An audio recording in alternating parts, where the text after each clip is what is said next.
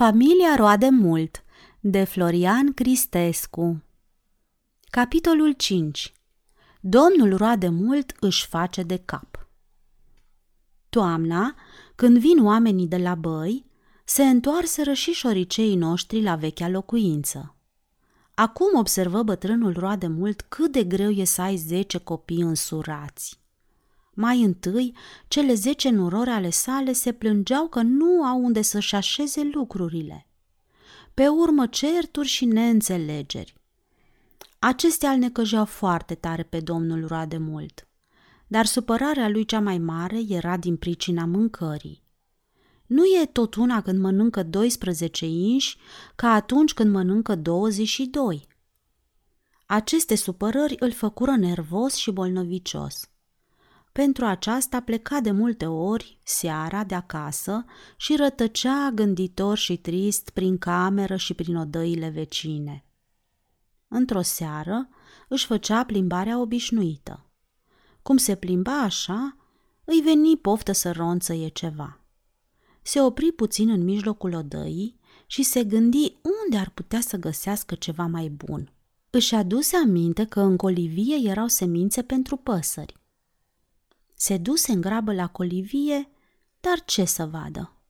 Păhăruțele erau goale. Copiii lui trecuseră pe acolo mai înaintea sa și mâncaseră tot ce găsiseră. Supărat, domnul roade mult se duse la patul cu coanei celei bătrâne. Se sui în pat, se plimbă puțin pe lângă picioarele bătrânei, apoi se duse la pernă. Acolo îi plăcu foarte mult. Perna era moale și călduroasă. Domnul roade mult se vârâ într-o îndoitură și se culcă. Noaptea aceea dormi liniștit și visă un vis frumos. I se părea în vis că el găsise un pachet întreg de cașcaval pe care n-avea să-l mai împartă cu nimeni. Dimineața, când se deșteptă bătrâna proprietăreasă, se deșteptă și domnul roade mult – Dumnealui se furișă pe supernă, sări jos și alergă sub dulap la locuința sa. Doamna roade mult era foarte îngrijată de lipsa soțului său. Cum îl văzu, îi zise.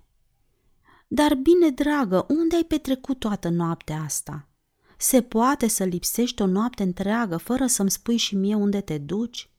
Bine-ți mai șade, ce vor zice acum fiii și nurorile tale?" Domnul roade mult se făcu că nu aude vorbele soției sale și tăcu. Îi părea rău că noaptea se visase așa de fericit și acum auzea vorbe care nu-i făceau nicio plăcere. A doua noapte, domnul roade mult voi să se ducă iarăși la patul proprietăresei. Dar ce să vezi?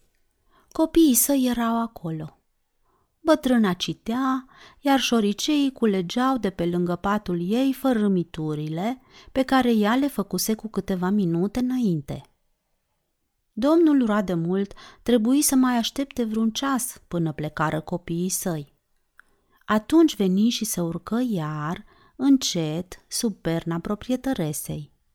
Se vârâ între încrețituri și se culcă acolo.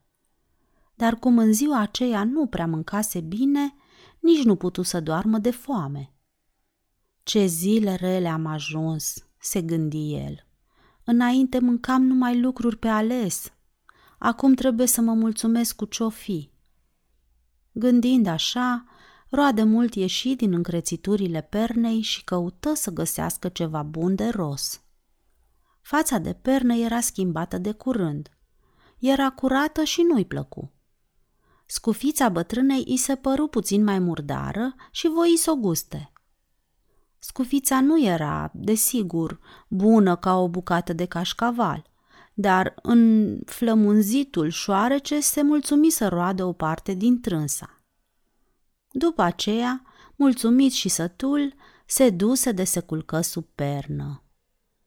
Dimineața, Bătrâna proprietăreasă își luă repede scufița din cap și se uită cu băgare de seamă la ea. Dar, cum era scurtă de vedere, nu observă mai nimic. Ea chemă atunci pe servitoare. Ia uită-te tu, Marițo, la scufița mea.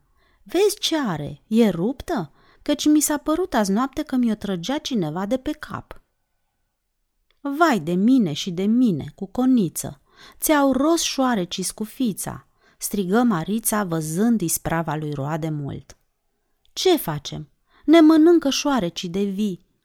Am pus eu odată o cursă și numai într-o noapte am prins vreo cinci. De atunci scăpasem de ei. Pieriseră. Acum am să pun două curse. Cucoana a început să zâmbească și zise Ce rea ești tu, Marițo! De ce vrei să omori niște ființe nevinovate? Marița tăcu și își puse în gând să facă tot ce știa ea. A treia seară, domnul roadă mult veni iar, ca după obicei, la capul bătrânei. Roase o bucată din scufiță și apoi se gândi să guste puțin și din cămașă.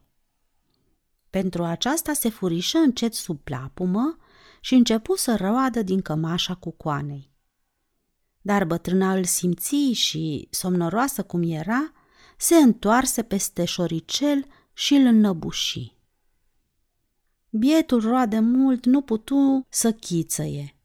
Dimineața, servitoarea găsi sub plapuma proprietăresei un șoarece mort. Marița nu mai putea de bucurie. Vezi, cu coană, zise ea către stăpână sa. Ziceai că e păcat să omor niște ființe nevinovate. Dumneata pentru ce l-ai omorât? Acum nu mai este păcat? Nu e bine să pun eu colea două curse mari și să-i curăț într-o noapte? Ba asta să nu o faci, că te dau afară din slujbă, îi zise proprietărea sa foarte amărâtă, pentru că l omorâse pe bietul roade mult. Atunci să întrebe la vecini, să vedem, noi găsi pe la cineva vreo pisică?